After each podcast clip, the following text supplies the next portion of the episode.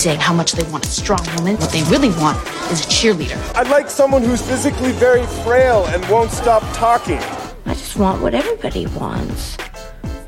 I just seem to have a harder time getting it. Everyone, and welcome to Maximum Film. It's episode 296, and a kitty god has some tricks. It's your host, Ify Nwadiwe, in the booth with me, all my friends. So let me introduce you to them. Now, we have a beautiful, wonderful, great, ecstatic, amazing critic master of all things Christmas. I actually have a Christmas related question because I'm doing a Christmas script and I was like, lucky me, it is none other than Alonso Duralde. What's good? Oh, I'll tell you, Ify. Uh, you know the popular online meme, "Get yourself a man who." Um, I, I, I want to give a shout out to my husband Dave White because get yourself a man who will subject himself to an off Hallmark Christmas movie just so you can spend time working on your book. And I just I can't think of like a greater love hath no man for his husband than to sit through the thing that he watched so that he could then go on the Deck the Hallmark podcast and talk about it. Uh, that episode is now up, so please go listen if you've never heard Deck the Hallmark before. Dave is sitting in for me on my usual Monday slot and is killing it talking about a movie that premiered on Pluto TV, if that tells you anything. Look, we all love, you know, all the extra TV brands that, you know, people never heard of. And it's very funny that the new one by Amazon sounds like it fits right in. Like Freevee, mm. Freevee sounds like a Tubi and a and a Pluto TV. Like, like when is it? It's freebie okay. because IMDb TV didn't catch on. That was the first go round. oh, really? Yeah. Yeah. No, that that's too many uh, letters sounds. Yeah, yeah truly. uh, but you know, speaking of letters, we're going to talk about a letter, uh, and that letter is MN. It's the Queen of the Midwest, Drea Clark, Super Festival programmer and producer. What is good? It's so rare that the step you take is an awkward one. I'm, I'm, I'm thrilled well, to have been I forgot, stuck to the landing. Yeah, yeah. I forgot the abbreviation of Minnesota. I really was great. running in. um, it worked for me. Uh, what is good with me? So I've definitely mentioned my love of RuPaul's Drag Race in the past, my love of drag queens in general, and obviously it is of interest to everyone here that there's this burgeoning wave of absolute terror when it comes to uh, especially a lot of legislation that pertains to drag but is really coded for just tyranny against queer people. And so, what is good about that is there's actually a telethon happening May 7th, which I believe is the day that this episode comes out, or just shortly thereafter, called Drag Isn't Dangerous. And uh, I mean, a good old fashioned telethon. I'm down for that. Child of the 80s, gonna love it anyway. That this one is raising money to fight against sort of tyranny and oppression in a number of red states that have been passing legislation. Uh, the money raised will be going to charitable LGBTQ plus causes, which support out of work drag artists and transgender people a lot of my favorite performers, old Trixie, Trixie Mattel, that I love so much, is going to be taking part. Um, but also other like Bob the Drag Queen and Jinkx Monsoon and Manila Jackie Liaison and all sorts. Yes, and Jackie Beat, Sherry Vine, like all sorts of people. Uh, Margaret Cho.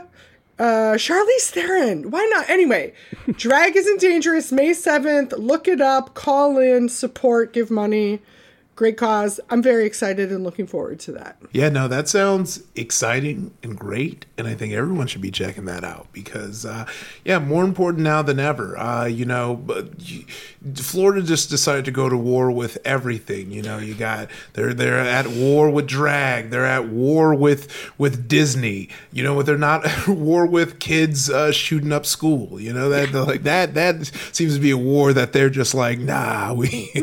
they're only mad at books and in school. Yeah. Yeah. Yeah. yeah, truly. It's it's wild. So please support, okay? All right. You know we have great guests on here. And you know that on this episode it is no different. It is screenwriter, culture critic, author of Bong Joon Ho Dissident Cinema, my good friend, great taste in food, great to eat food with, none other than Karen Han. What's good? Hey, Be on the show, so it's good. Thank you so much. I'm so happy to be here. And I also do think there's no higher compliment than good to eat food with. That's true. yeah. Absolutely. Um, for my thing, though, I will say by the time this episode airs, I guess it might have already started, but we're taping this on the eve of the potential writer strike. And I have to Oh, say, yeah. while I'm hmm. not happy, of course, that sit- the situation has necessitated such an action, I always love to see collective action and worker solidarity. Yes, indeed. Beautifully yeah, said. It, Power to has the been people. great. You know, um, for those out of the loop, you know, we already got the surveys of where we're going to be picketing. So, of course, me and the homies have already uh, tried to plan where we're going to picket. It's a good time. Uh, you know, we we don't know now. We record at uh, d- little inside baseball. We record at 7 p.m. Monday midnight. They have until midnight to come to a deal.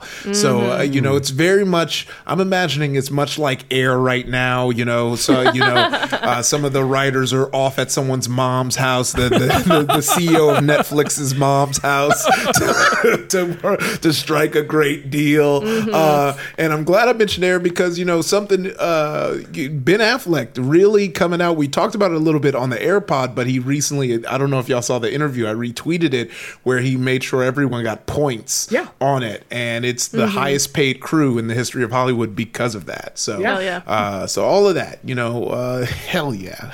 Here's Hell to equity. Yeah. Here's the equity. Ify, what else is good with you though?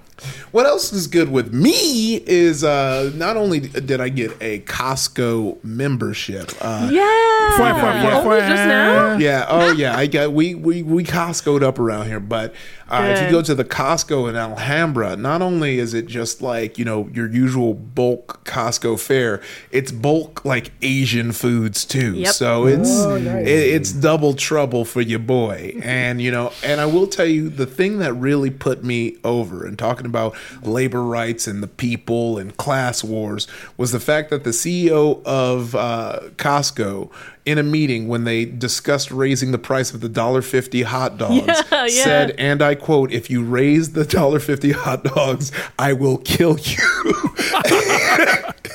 And I, I, I was like, you know what? It is. I am overdue. Let me get a Costco membership Yeah. because that's what I'm talking about, Because baby. that's the kind of CEO threat I want to support. yeah, yeah, exactly.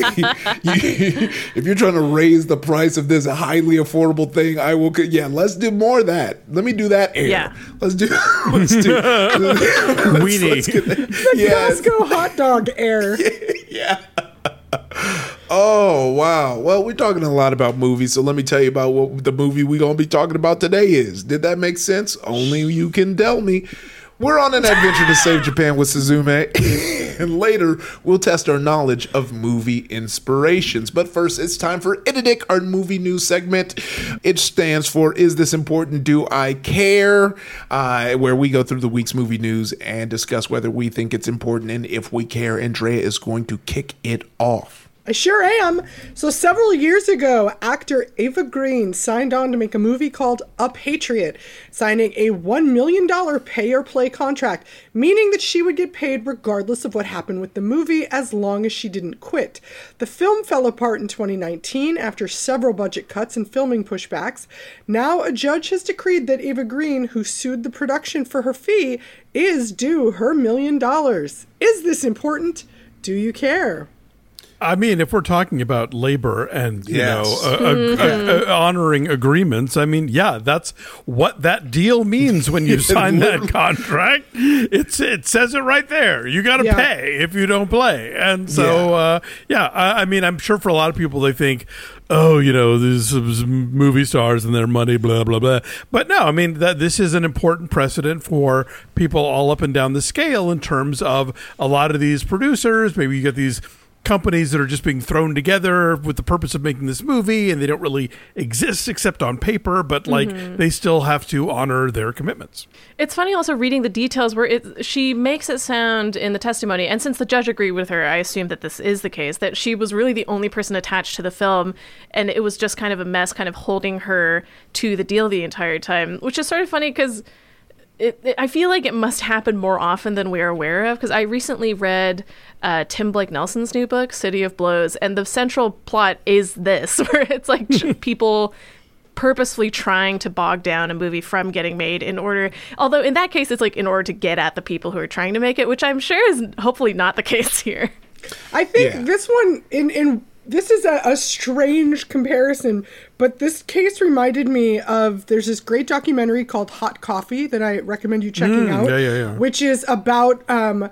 the McDonald's being sued for the woman who had hot coffee spilled on her, and how their their whole thing was trying to make a mockery of this woman um, being litigious in this thing, but the reality was she suffered remarkable like third degree burns on her whole body. It was it was a it was an enormous medical issue for her and traumatic and all of these and that I feel that this has been presented in the same way of like, oh, look at this actress who mm-hmm. just wants to be paid for mm-hmm. doing nothing. But the reality is like and I have certainly said no to people who have asked me for pay to play when I'm doing contract negotiations mm. because I have small budget indies and I know that you need to honor those. But for most films of this ilk, and this was an indie, they are raising money on Eva Green. Like that is Yeah. part of mm-hmm. what they're paying for.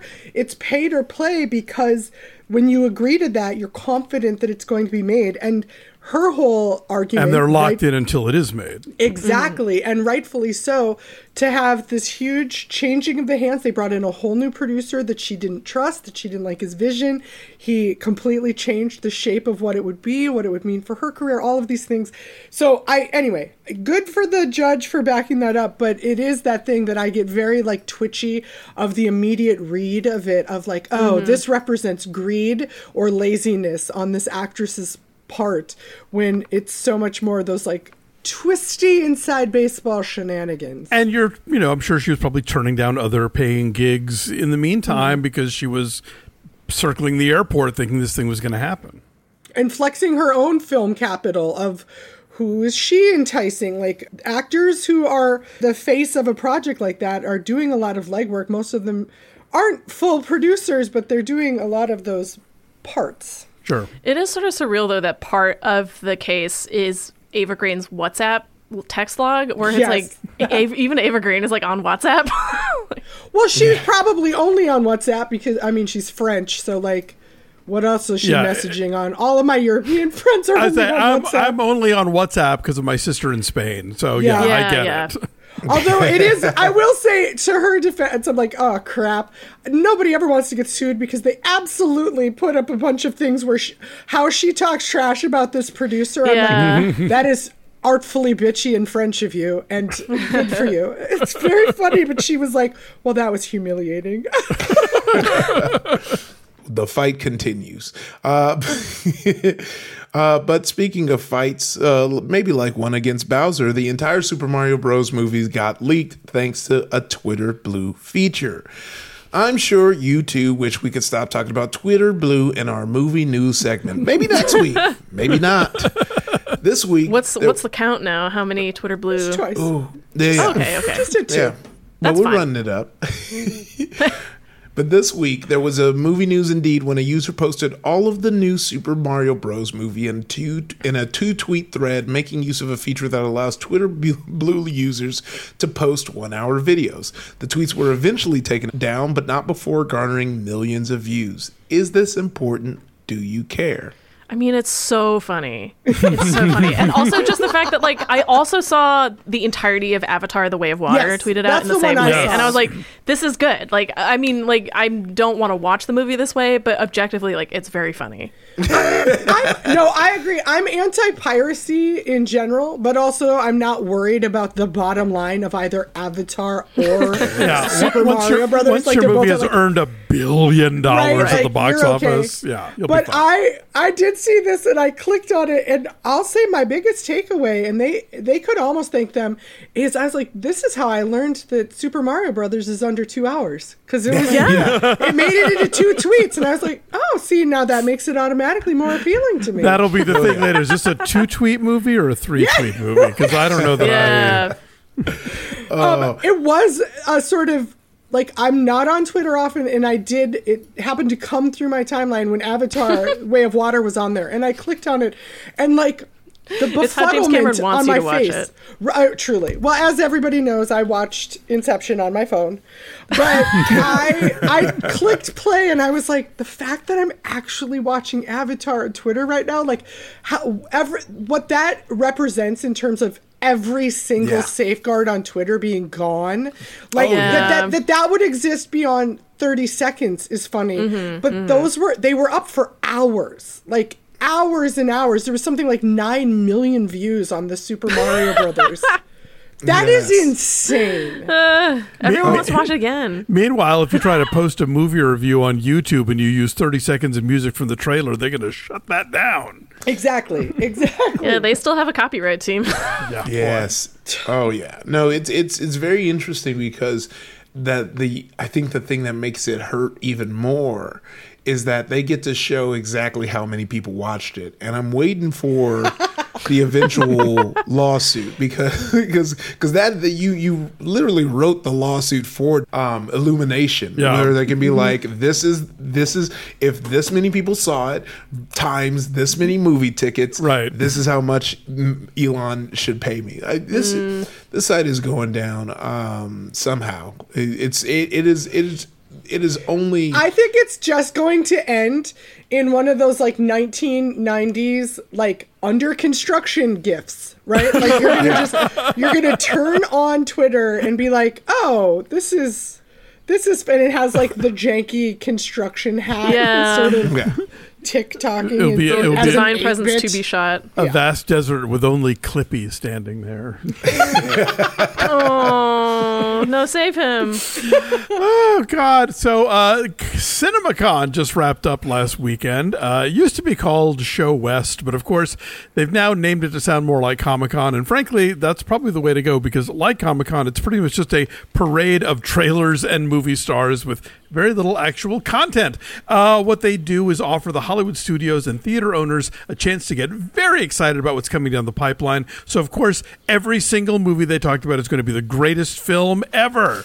Uh, this year, they had a lot to chew on, especially bouncing back after the pandemic. Movies like Barbie. Wicked, the Color Purple musical, Mission Impossible 7, Pixar's Elemental, Martin Scorsese's Killers of the Flower Moon, Oppenheimer, and The Hunger Games of the Ballad of Songbirds and Snakes were just a few of the titles to get hyped and teased at this year's event.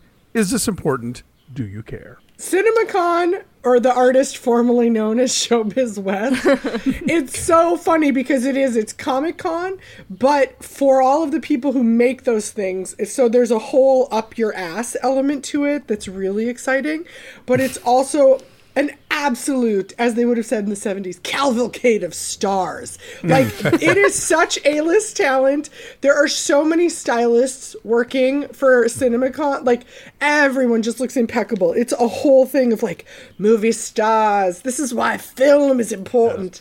Um, I do Rihanna's think- here to tell you about playing Smurfette. I mean, truly. And Rihanna did tell them about playing Smurfette. Yeah, Like, that's not just a Mad Lib. Nope, that's true. But so I I did read it and I was like, oh, I actually am excited about this. And there was a much more positive like optimism this year because box office has been improving. If you didn't watch it on Twitter, some of the films that were on Twitter did really well in the box office. So there, you know, people are feeling a little more spirited. I'll say too, what's important to to sort of what we talk about here is there there were a few nods from some of the streamers that are leaning including like Apple and Amazon studios that have said we are tied to doing theatrical releases for the big films that we have. We are acknowledging that that is part of a successful film release is garnering audience attention and excitement through through actual theatrical um, exhibition. So I think that was good to hear. It's always nice to have them uh have that thrown back at them later when they're like, cool, cool, one week of, uh, of like Scorsese's film or whatever. But yeah, Uh, yeah, and, of, and of course, you know, in the same way that the Oscars this year had to prepare themselves for not letting the slap happen again, uh, CinemaCon had to make sure that nobody got served a subpoena on stage this year the way that Olivia Wilde was last year. We're always putting the toothpaste back in the tube after the thing happens. Yeah. Listen, I've been braced all year for someone to serve me. All year, I'm like, if this could happen to Olivia Wilde, it could happen to anyone. That's how subpoenas work, right? Am I getting that right? Yeah, yeah. Any- Yeah, any- she was the anybody- last one to get got. On that note, we're going to take a break, but when we come back, we're talking Suzume. So stay right there.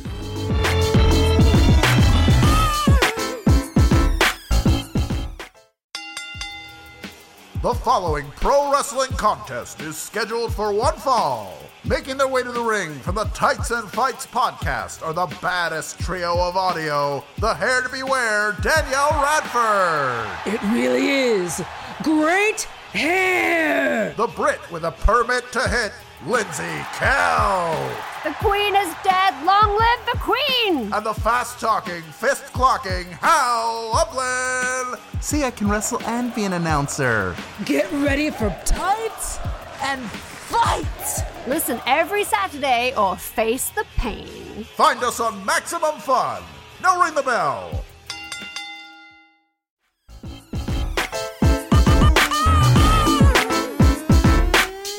Welcome back to Max Film. I'm your host, Ify Nwadiwe In the studio with me are. Drea Clark. Karen Han. Alonso Duralde. And today we watched a new anime film from writer, director, and artist Makoto Shinkai. His previous work includes films like Your Name and Weathering with You. Drea, would you mind giving us a brief synopsis of Suzume, or as I've called it, Suzume? So, Suzume is the title of the film and also our protagonist. She is a 17 year old girl living on an island in Japan um, who has been raised by her aunt after she lost her mother as a child. Um, and she one day runs into a smoking hot stranger. Yes, you will have a crush on this fictional animated character. And uh, he says he's looking for a door somehow she finds that door in an abandoned area and uh, r- magical things happen and they're not good. Um, of that a few things happen. The, the stranger she brings home and he turns into a chair. There is a cat and she has to keep shutting these doors. I'm not making it sound cool but it freaking looks cool. So yeah. Suzume It's impossible to give a plot synopsis of a Makoto Shinkai movie without sounding like you've lost your mind. oh yeah. Yeah yeah yeah That's true of a lot of anime, I feel like. yeah Oh yeah, True. Well, you know that that leads us to the first question, which I'm not gonna lie, I'm a self-serve. I'm gonna just let you know. But uh, super producer uh, uh, Marissa asked, people unfamiliar with anime might not have rushed out to see this film. What separates anime from other kinds of animated film, and where does this movie fit into the scope of anime? Now, if I'm being pedantic, anime Go off, uh, King. please yeah, do. yeah. Uh, Anime, nothing separates because anime is just Japanese for animation. Yep. Uh, but the way it's kind of been colloquially colloquially understood is that it's the it's the typical style. Uh, most people associate the style with the subgenre of shonen anime, which were targeted as young boys, where it's usually one person who was as weak at some point in some way who will overcome that through friendship and hard work and become the greatest there ever is. That is Pokemon. That is Dragon Ball Z. That is well, that's more Dragon Ball. That is uh, My Hero Academia. But you know more the the you know the the letterbox gang was probably the anime they're used to is things like Akira and uh, um, Grave of Fireflies, where it is like these kind of like uh, all, I'd I'd say like large subjects animated, which uh, is something that I feel personally that we don't do enough in Western, you know, f- films. You know, I feel like when we do adult anime, we get Sausage Party, which is great, but it's like you know Yeah. we we don't do things like flee. We don't do you know like I feel like we somehow has have um relegated animation to like for kids and It's very much still, yeah, a genre perception problem Yeah. to, to what you were saying, where it's like this is why Guillermo del Toro has to go to awards shows and keep telling people animation is a valid art form. Like Japan doesn't really have that problem to the same degree at any rate. Like I know there Yeah. is a bit of like oh animes for kids or whatever perception there as well, but it's definitely not as prevalent as it is in Western countries. Every animation director I know loves to harp on animation is not a genre and animation is not just for children. Yes. But Yeah. unfortunately, the people who sign the checks for animation in the US still haven't gotten that memo. Yes. Oh, the story of Hollywood just summed up into a uh, precursor into a discussion. So, um, it's it's so funny because I have an interesting kind of take on this, but I'm gonna ask everyone first. Were you aware that the film was drawing on uh, real natural disasters for its locations? Oh. I didn't know going into it because I hadn't really read that much about the movie, but I figured it out pretty quickly, mostly because I am familiar with the Tohoku uh, earthquake and tsunami disaster, partially because Bong Joon Ho actually made a short film about the incident. Ooh, it's spicy. That's uh, which uh, which short film Tied was back it? in perfectly to your uh, Yeah. knowledge base. Yeah. yeah, um, so it's actually part of an anthology uh, called 311 uh, Sense of Home, which was meant to, as a mem- memorial of the Japanese uh, earthquake. So every director in the anthology made a three minute, 11 second short film uh, in tribute to those who were lost that day. Oh wow. I didn't know before I saw this film that that was going to be what it's about, but I also was familiar with the tsunami just as someone who lives on this planet. Um, and I found it a really effective way to tie in something that had supernatural elements um, and then to to both make it really resonant what their what she and her chair companion are fighting against and and try yearning to like shut all of these doors to the other whatever side. But also i appreciated that it didn't it didn't feel manipulative. It didn't feel emotionally manipulative or like it was taking advantage of oh do you remember all of the loss and tragedy that came out of this thing? Isn't this a cute take on it? It was more oh i'm processing grief in this way and i'm using this art form and i'm using the idea of a supernatural element to wrap my head around what the other side is like and and all of these. And i thought the intertwining of those is actually a perfect idea of how that this is a great example of animation that has a lot of adult themes um, but I do think could be accessible to viewers of many ages. Like it's it's how much of that grief or you know all of those things that you're taking on, and how much is just oh my god, there's a cat. Yeah. Which Oh, was yeah, no. oh, we they know uh, big big draw for me. Oh, yeah. I was so a I was like nobody told I would have I'll watch this Oh, three yeah. times. Check out this cat. oh yeah, no. It was look. I was watching it next to my cat, and there were moments I kept looking like, "That's you, that's you," uh, causing too much problems. Uh, but uh, but you know, just to kind of harp on what Drea was saying was, yeah, there was a a. a almost like a memorial reverence with this because one of the big things is uh, you know they're they're locking away this entity and to do that one of the first things I have to do is to remember the lives of the people who were there. And um, really to just kind of uh, deep dive even more you know i looked at a quote from makoto shinkai where he says in japan it's customary to hold a jichin sai or a groundbreaking ceremony before construction begins on a new building or home but we do nothing when we close them down.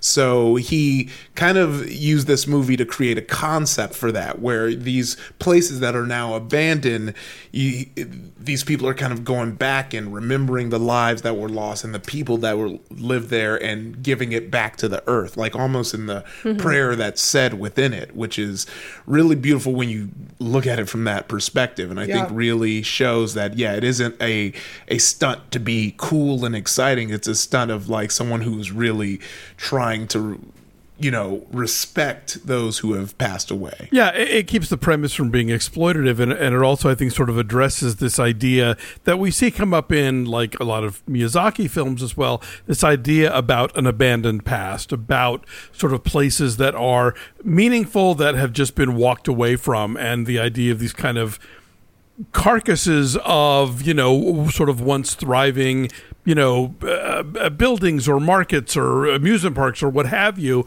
And, and I think that sort of brings a level of uh, loss and sadness to the film. You know, whether or not you you connect the the events with with you know the sort of natural disasters. The whole movie has a sort of melancholic tone about a lost past. Um, and I have a question to pose to the podcast, which I, I wonder if you guys agree or if I'm just being the grump here. But I think, again, conceptually, I think this movie is really brilliant. And I think you're totally right in that it doesn't come off as exploitative, which is really hard when you're dealing with a subject matter like this. But at the same time, while I was watching this, I sometimes felt like the it wasn't totally earned or like just because the characterization I thought was not quite as strong as the other other elements in the movie. Like I think the concept is really strongly thought out. Exactly what the like the doors are, the cats and everything, the way that those things intertwine are really great. But Suzume herself and Sota to a degree, I'm like, I understand your archetype, but I don't feel as connected to you as I wish I was. I oh, actually have the opposite in that for me, the reason that she stood out to me and why I appreciate it, because we've, I don't know if we discussed both your name and Weathering with You, but I've certainly seen both of them. We definitely did your name. Your name. We did your name. think we- okay. yeah. Um, that, and then I think I liked that so much that I went and saw Weathering with You.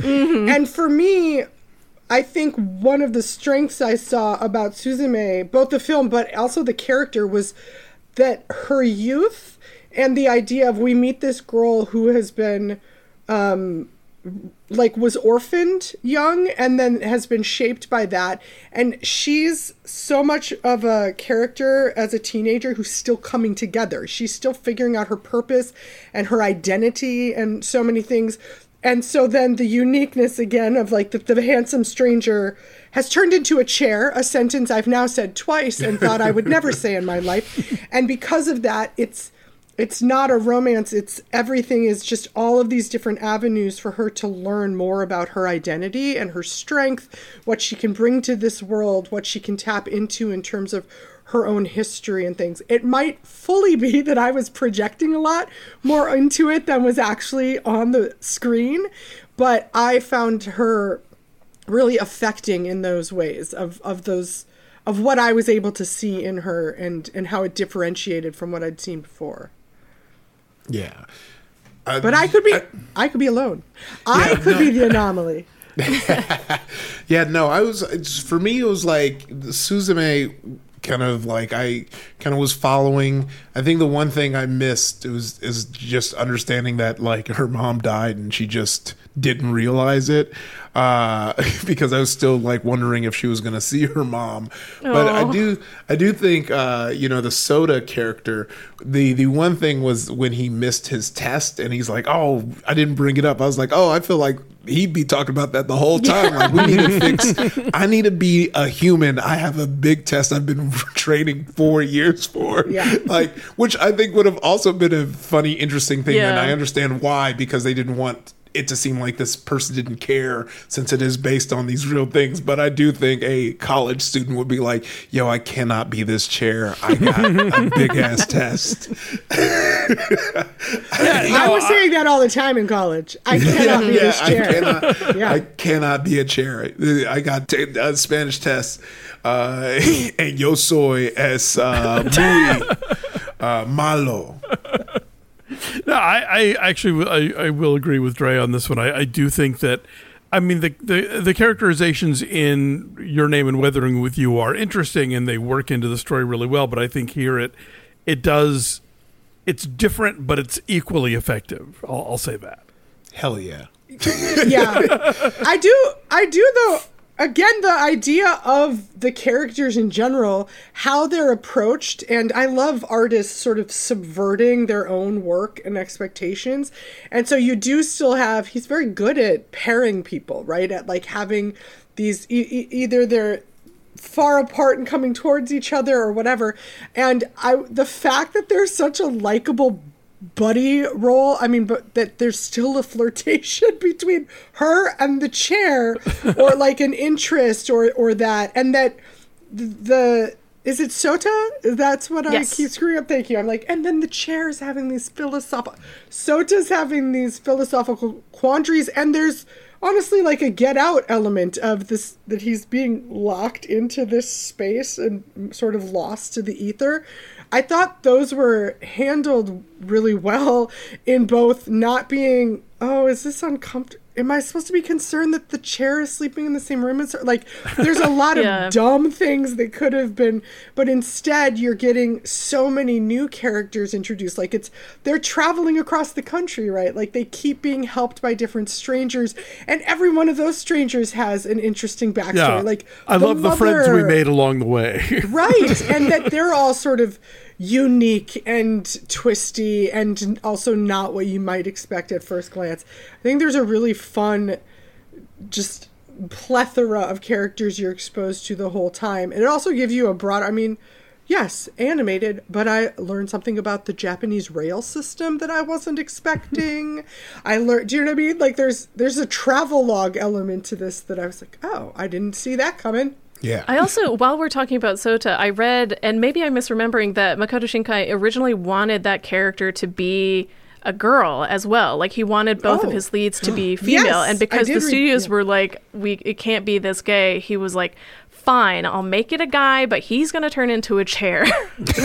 That is how you handle How you like me now. anti-queer- Yeah. Like- Oh, cool. You want it to be another straight relationship?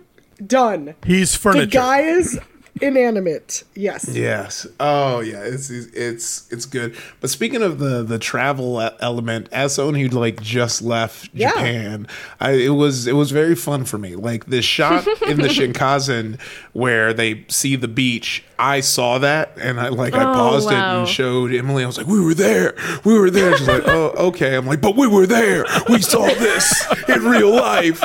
You remember these? You remember when we ate the katsu sandos? They got that there. The guy drinking beer, that was us. I was totally like guy who just went on vacation this whole Nice. movie. Uh, it was it was a good time, and that really made it fun for me. There's no point in watching something that takes place somewhere else if you can't go like, "We used to work there." Or, like, Yeah, "We sure, there." Every time I watch Succession and they're in the financial district, I'm like, "We used to work there." Hey, if anybody ever shoots anything in White Bear Lake, Minnesota, I'm going to have the same reaction. I get There it. you go. You know, I'll, I'll speak to, in terms of how things, I have not been to that beach, but the animation in this is so beautiful. Like the cinematography of it, like all, I was, I would like to go to that beach. And that's the other thing is, if you're going to do an animated story, and certainly it doesn't have to be this way. Fine, make a kitchen sink drama and draw it. Do do what your heart desires. I don't like to tell artists how to approach their craft, but I love the idea. This film, if you filmed this, first off, you never would. It would, it would be ninety Yeah, percent green screen. So please don't. Don't do that. But thank you. Thank you for using your art form to unlock storytelling. Like the idea of what we're getting of this I keep saying this supernatural element, but you're kind of getting a peek into uh the afterlife but also something like it's a it's a mixture of things or there's an entire action sequence on a Ferris wheel. There's all sorts of things. I'm like, yes. Yes. If you are drawing things, draw ink, draw this is what I want to see. Like do all of these things. And they're so Shin- beautiful. too. Shinkai's food and vehicles are like some of my favorite things in movies. And I mean, like again, that's you know, like you go back to Miyazaki and like his rice balls Yeah. are perfect, you know. Uh, but but yeah, the way that Shinkai, like, I mean, there's that whole scene in Weathering with You where somebody makes like a salad or something, and it's just you're just like drooling by the end of it or eggs i can't remember what it is but something just crazy. And uh, and yeah this movie just all of the the little details of you know the snacks they get along the way and the trains and the ferries and the cars and all of those things. Uh, i just i love the way he captures that stuff. I, I it made me wish that there was more of Ify's vending machine discussions. I watched it and was like, oh yes, I know that snack Oh, thing. what- Ify has just mentioned it. would, Yeah. would Oh. watch would watch a whole documentary about japanese vending machines Uh, Look, Absolutely. I just need y'all to understand one thing about the Japanese vending machines is they dispense hot drinks too, and that will that is one innovation that I'm like I we need gotta a put a we need put a point in for Korean vending machines. Uh, they do that too. Yeah. Oh, do, oh, don't worry. Every Justice every Korean 7-Eleven, every 7-Eleven, every everything. M just keeps going. It's like, well, wait till you see Korea's. Well, wait till you see. I was like, all right, She- she's on the right side. Yeah, yeah, oh, yeah. She's trying to get this Korea trip popping, and you know what? She just might uh, because Yes. I need, I need, Yes. I need a great 7-Eleven again. I need it. All right. I guess it's time for us to go ahead and uh, vote. And the way we vote for movies here on Max Film is the top one being Screen It, Stream It being the second level, and Skip It being pretty self explanatory. so, who wants to kick this thing off? I'll go. Ooh. I volunteer, which is not something I, I feel like I usually As do. tribute. But uh, yeah, exactly. Please no. Um, I would say screen it. Like I think I watched this on my laptop and I thought it was good, but I definitely feel like, especially with animated movies. And I mean, movies in general, most of them are made to be seen on a big screen. Like, you're supposed to go really take it in. And with something like this, the better you can see the small details that the animators have put in there, the more, like, rich it will seem to you. And also, it's beautiful to watch. It's beautiful to look at. The colors are so gorgeous. Everything about it is, like, very breathtaking. So, why not go to a movie theater and watch it if you can? But also, if you can't, stream it. Good call. I would also be a screen it. I very much enjoyed this. I really think it is it's very deftly handling um loss, respect for the dead, um, natural disasters. Like it's it's piecing together all these huge metaphysical ideas and it's putting them around this kind of cute adventure. And I think it tonally works on both sides. Um, it's beautiful to look at. I found it a very enjoyable view. But I do agree. I, I saw it also on my tiny screen, and uh, I wish I, I I feel it's something that could behoove a large one. And you know, it's something that would fit within two twe- two tweets on Twitter, as long as you leave before the last credit. So yeah. That was the most important discovery out of CinemaCon that Barbie Yeah. will be a two tweet movie. Oh, there, yes. Suck it, Oppenheimer. Uh, yeah. I'm for sure a screen it. I also watched it on my laptop and kind of wish I hadn't, just because there's so much to drink in here. But uh, I, I'm uh, hoping that I get an opportunity at some point to to see it the way that uh, the master intended. But yeah, I, I think this is it. It it it's it, it's beautiful. You know. Uh, in terms of the visuals, but also in terms of the way that the story is told, the way that we get to know these characters, um, and yeah, I, I just this guy's one of my favorite uh, animators working right now anywhere on the in the on the globe, and uh, yeah, i you know, take advantage of him having a new movie out and go see it in all of its splendor. Yes, uh, I am screen it as well. I am also on team. Wish I saw it on a big screen, especially with some of these like wild action shots, big, larger than life scenes. So uh, yeah, if you have the chance, definitely see it, and if not, uh, hopefully you'll get to watch it uh, on a on a streaming platform and have a 72 inch a flat screen TV HDR Oh, man. uh, rated to black, actually 75 inches. Absolutely. Wait, I have one more rating question, which is there seem to be at least two, maybe three cat aficionados on the call. I have to ask you guys, where does this cat fall on, or where does Daijin fall on your grand ranking of cats? Okay, it's a great question. I wish everyone asked it. So thank you, Karen.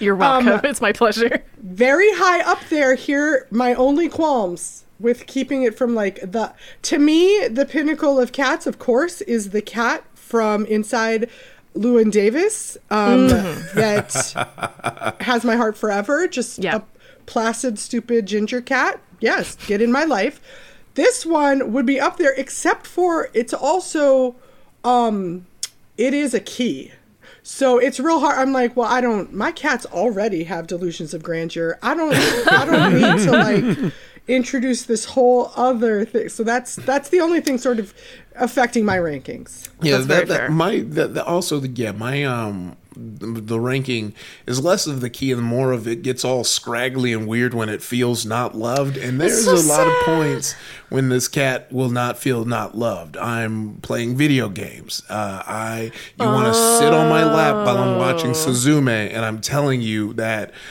you're in front of the laptop and I can't watch it. Why don't you sit on this side? And you Why keep don't you going move? right- You're so Yeah, yeah. rude. Does the fact that the cat can puff up change the ranking at all? Well, see, that's why I was mm. going to say Sadaijin is is way better. The big cat, because I was like, I ain't seen a cat that big, and I would like to experience that. I would like to see. Have if that he wants ol- to be held like a cat by a I'm- cat, I, yeah, get wanna- that. Yeah, I need I need that Beethoven sized cat. Mhm. You know the, you know, let's do that. You know, let's do Clifford the big red cat. Let's see what that's talking about. Good. I am not a cat person. Uh, it was a pretty good one, but it's it's no uh, Jiji from um, uh, Kiki's Delivery Service. Aw, Yeah. Jiji. Ooh, nice. Um, but you know, shout out to Rum Tum Tugger and Skimble Shanks. Uh, Well, which are- Skimble Shakes, come on, the railway cat. He has a job. Yes. Yes. Yeah. Which ranks him higher than any cat. He's not a freeloader. He's That's out there right. working. Yeah. The train All right. cannot leave without him. Yeah. exactly. Well, we'll be right back after we hear from another show from Maximum Fun.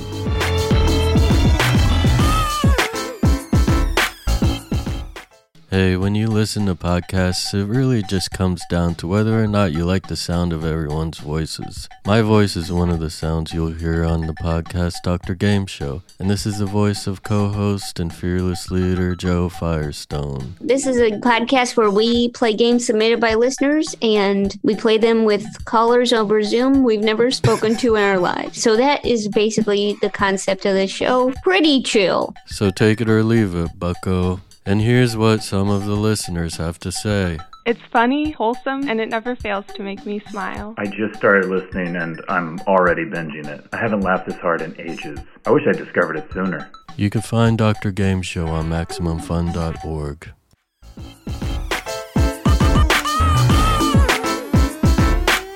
Welcome back to Maximum Film. I'm your host, Ify Nwadiwe. In the studio with me are Alonso Duralde, Karen Han, Drea Clark, and me, Marissa Flaxbart. Hi. Hey. Yeah. well, I'm here to deliver a quiz, and this quiz is going to be different than anyone that I've at least delivered here before because it is going to have an audio element. Uh, instead of me asking long, complicated questions, it's going to be sounds that you'll hear. Now, I have named this quiz Sliding Doors. Uh, it's a door themed uh, movie audio experience. Uh, as you guys referenced in your description, uh, our movie today, Suzume, doors play a very important part in it. Uh, we've got doors to other another realm. They got to get shut. They're constantly opening up, one after another. So I thought, why not look at some other great moments in movie doors? as long as it's not Val Kilmer as Jim Morrison. No, no, but um, I got some uh, assists from the team at Max Fun HQ to see like what what am I missing here, and that definitely did come up. All right, so I thought maybe since it's doors, you guys could shout out like knock knock, and that could be too stupid. Yes, and let's do it. Yeah, Great, I'm, great. I'm All ready right. to Niggsy knock. Oh, okay. Let's just blowing past that. All right, um, and we'll start with number one. Hey, we got a dead door over here! we're coming! Look Knock, out! knock, knock, knock! Monsters We all Inc. we all yelled it. Yeah. Knock, Yeah. knock, yeah. That All was right. everybody. I know we all had that one. I'll share Everybody's that. got it. Yeah, yeah. Monsters Inc., baby. I meant to say at the beginning that most of these clips have some point in them where it will become incredibly obvious. if you saw it. okay, cool. But we've never done something like this before, Sure. so maybe I don't know how hard or easy it's going to Yeah. So we don't have to wait for the clip to end to yell knock knock. You do not. Okay. I have the time codes written down, so I can Incredible. skip right to the next one. Great. Okay. Ooh. Uh, all right, here's the next one.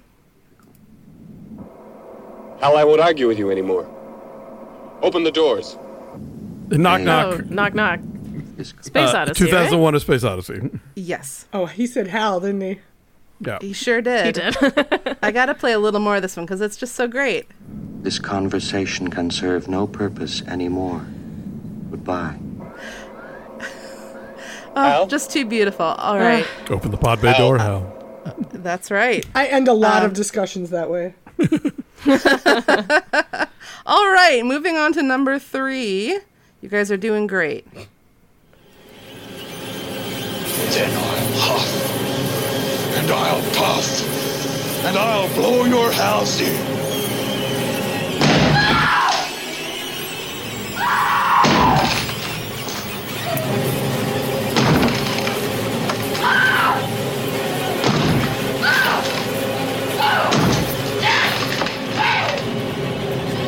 Oh, knock! The Shining. That's right. Jesus, I'm so The sorry. Shining. I wish so- that we had been recording visual because everyone's faces listening to the shrieking. Some of our best work. well, the the uh, coup de grace in that clip was Jack Nicholson saying, "Here's Johnny." Yeah, but yeah, I, I was- Ah, okay. but when I heard the chops, even so, I still had to cut out several seconds of screaming, uh, just because it's like this is too much to subject the listeners to, and the and the I was players. gonna say us, no problem, but the listeners. All right, here's number four. Listen carefully.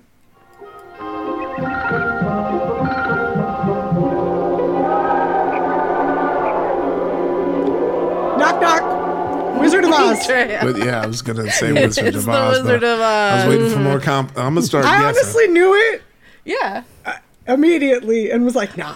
I, That's amazing. This Settle one I wasn't quite sure how hard because the yes, because there's it lands nothing. on the door. The yeah, yeah, yeah, I knew what you're doing. I have a feeling we're not in Kansas anymore.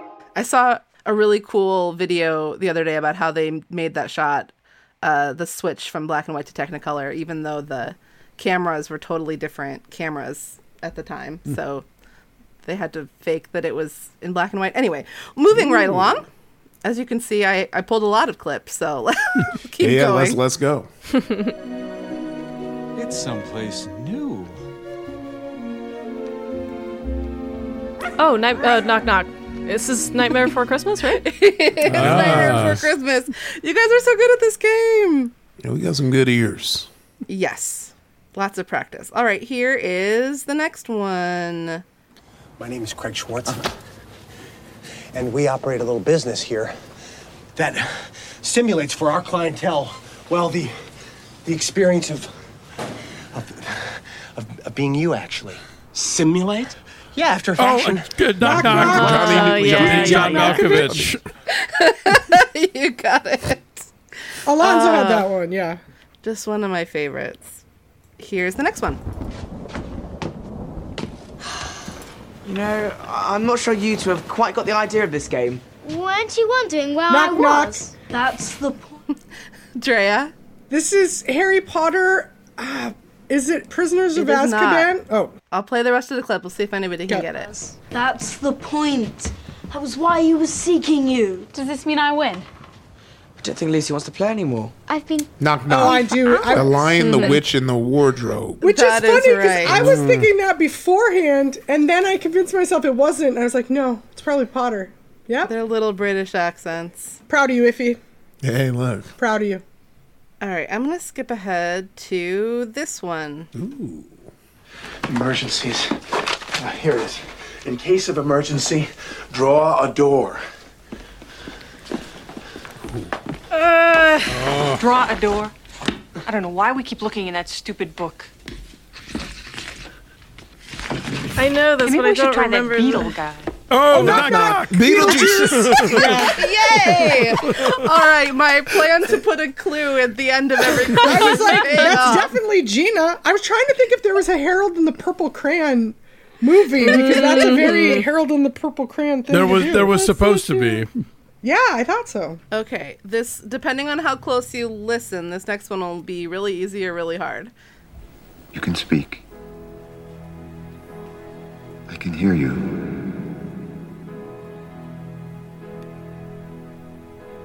Who are you? I am the creator of a television Knock, knock. show that Truman gives Show? hope and joy. You got it. That was wow. That was really fast. Wow. Amazing. the Truman Show. I was like, All right. that's Ed Harris if I've ever heard him.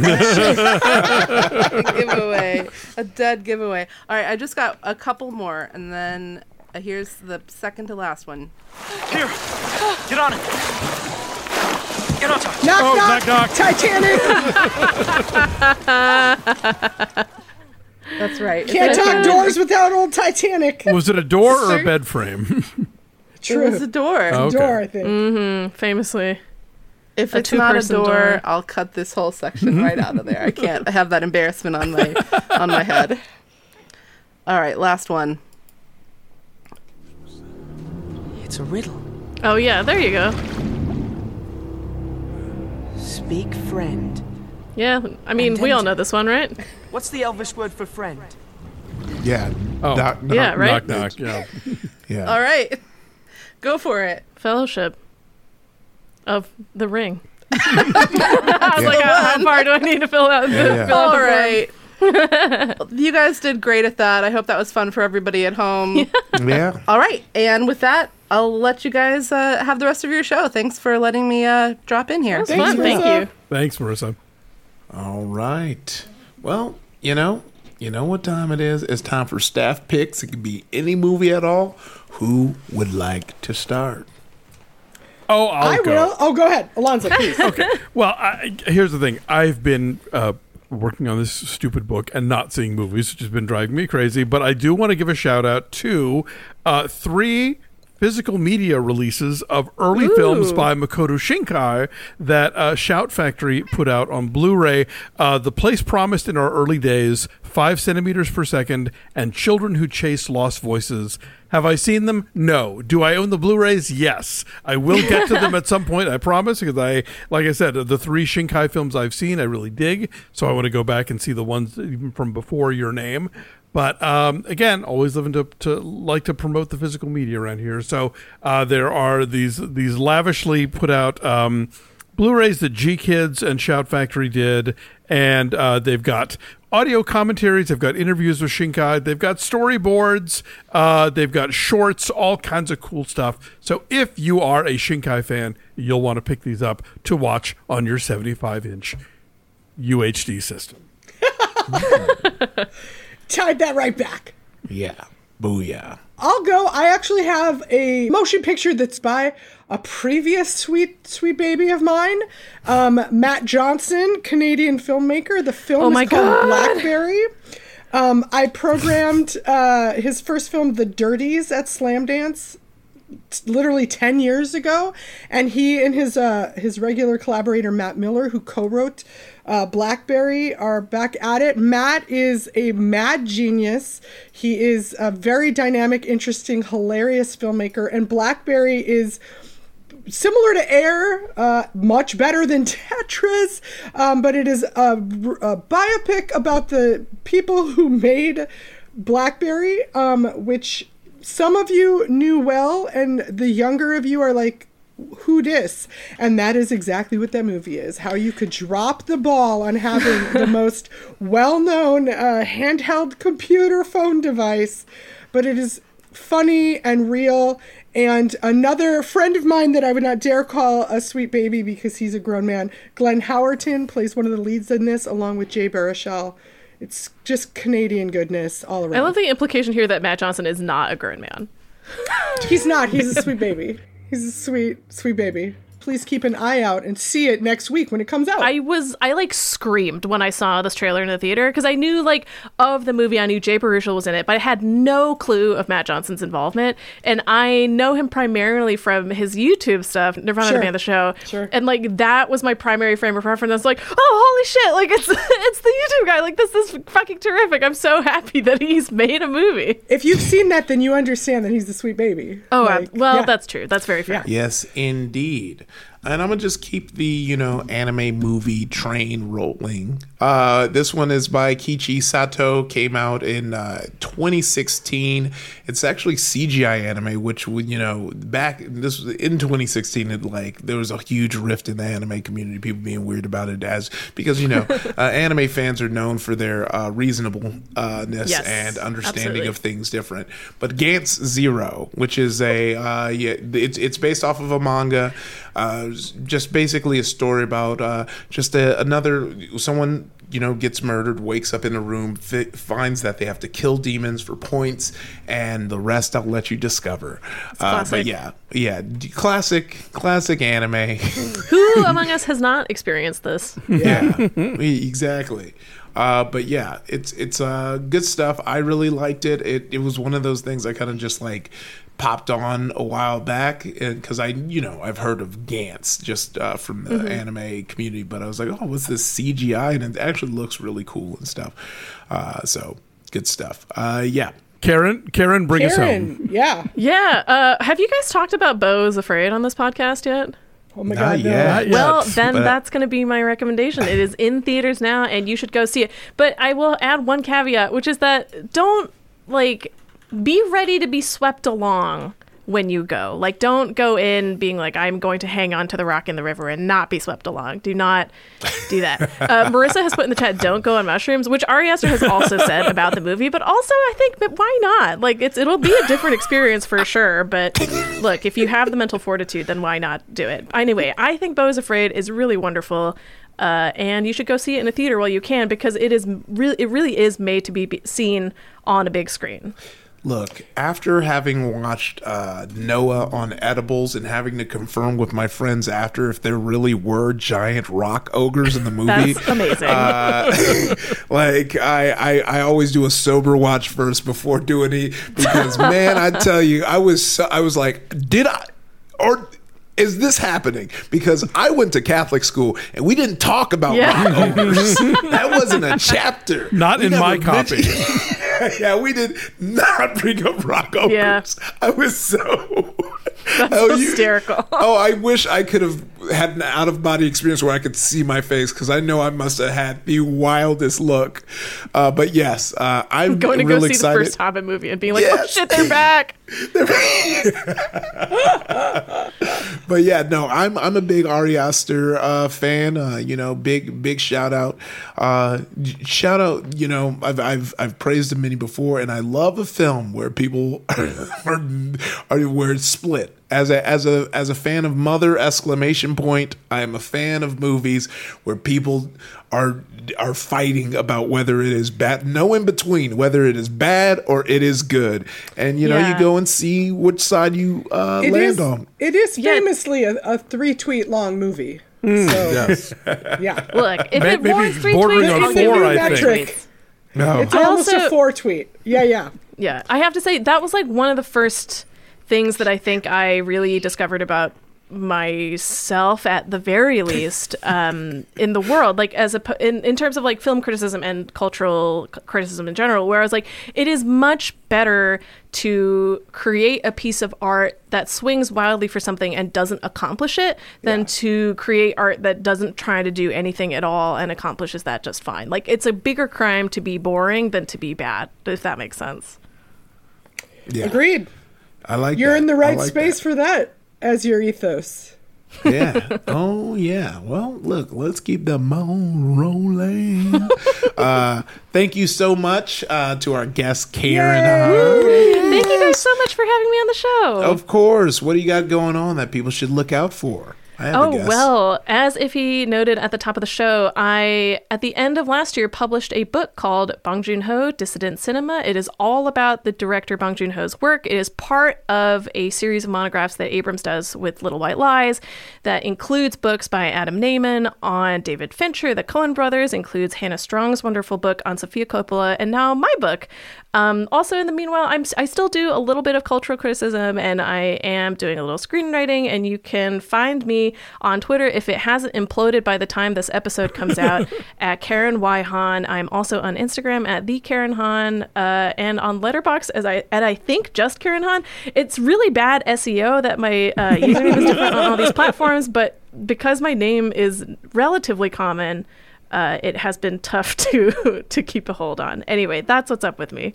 Hell hell yeah. Drea and Alonso, thank you for another wonderful show. Next week, next week, we're talking about Are You There, God? It's me, Margaret. And if you have a comment or suggestion about this week's show, tweet at us at maximum underscore film. Our Facebook group can be found at www.facebook.com forward slash groups forward slash maximum film or send us an email at maximumfilm at maximumfun.org. Our producer is the wonderful Marissa Flaxbart. Our senior producer is Laura Swisher. And this is a production of Maximum Fun. Bye bye. I love the way you said, "Are you there, God? It's me, Margaret," as if to it's like your weekly call. You're like, "It's me, Margaret. I'm here." Hey, bitch, it's Margaret. yeah, Uh, exactly. So breaking news: apparently the, the the Writers Guild and the producers did not come to an agreement. Sorry.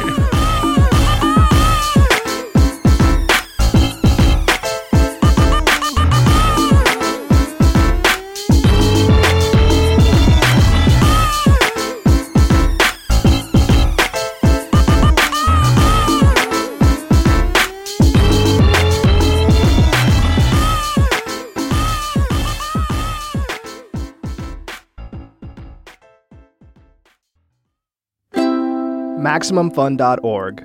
Comedy and culture. Artist owned. Audience supported.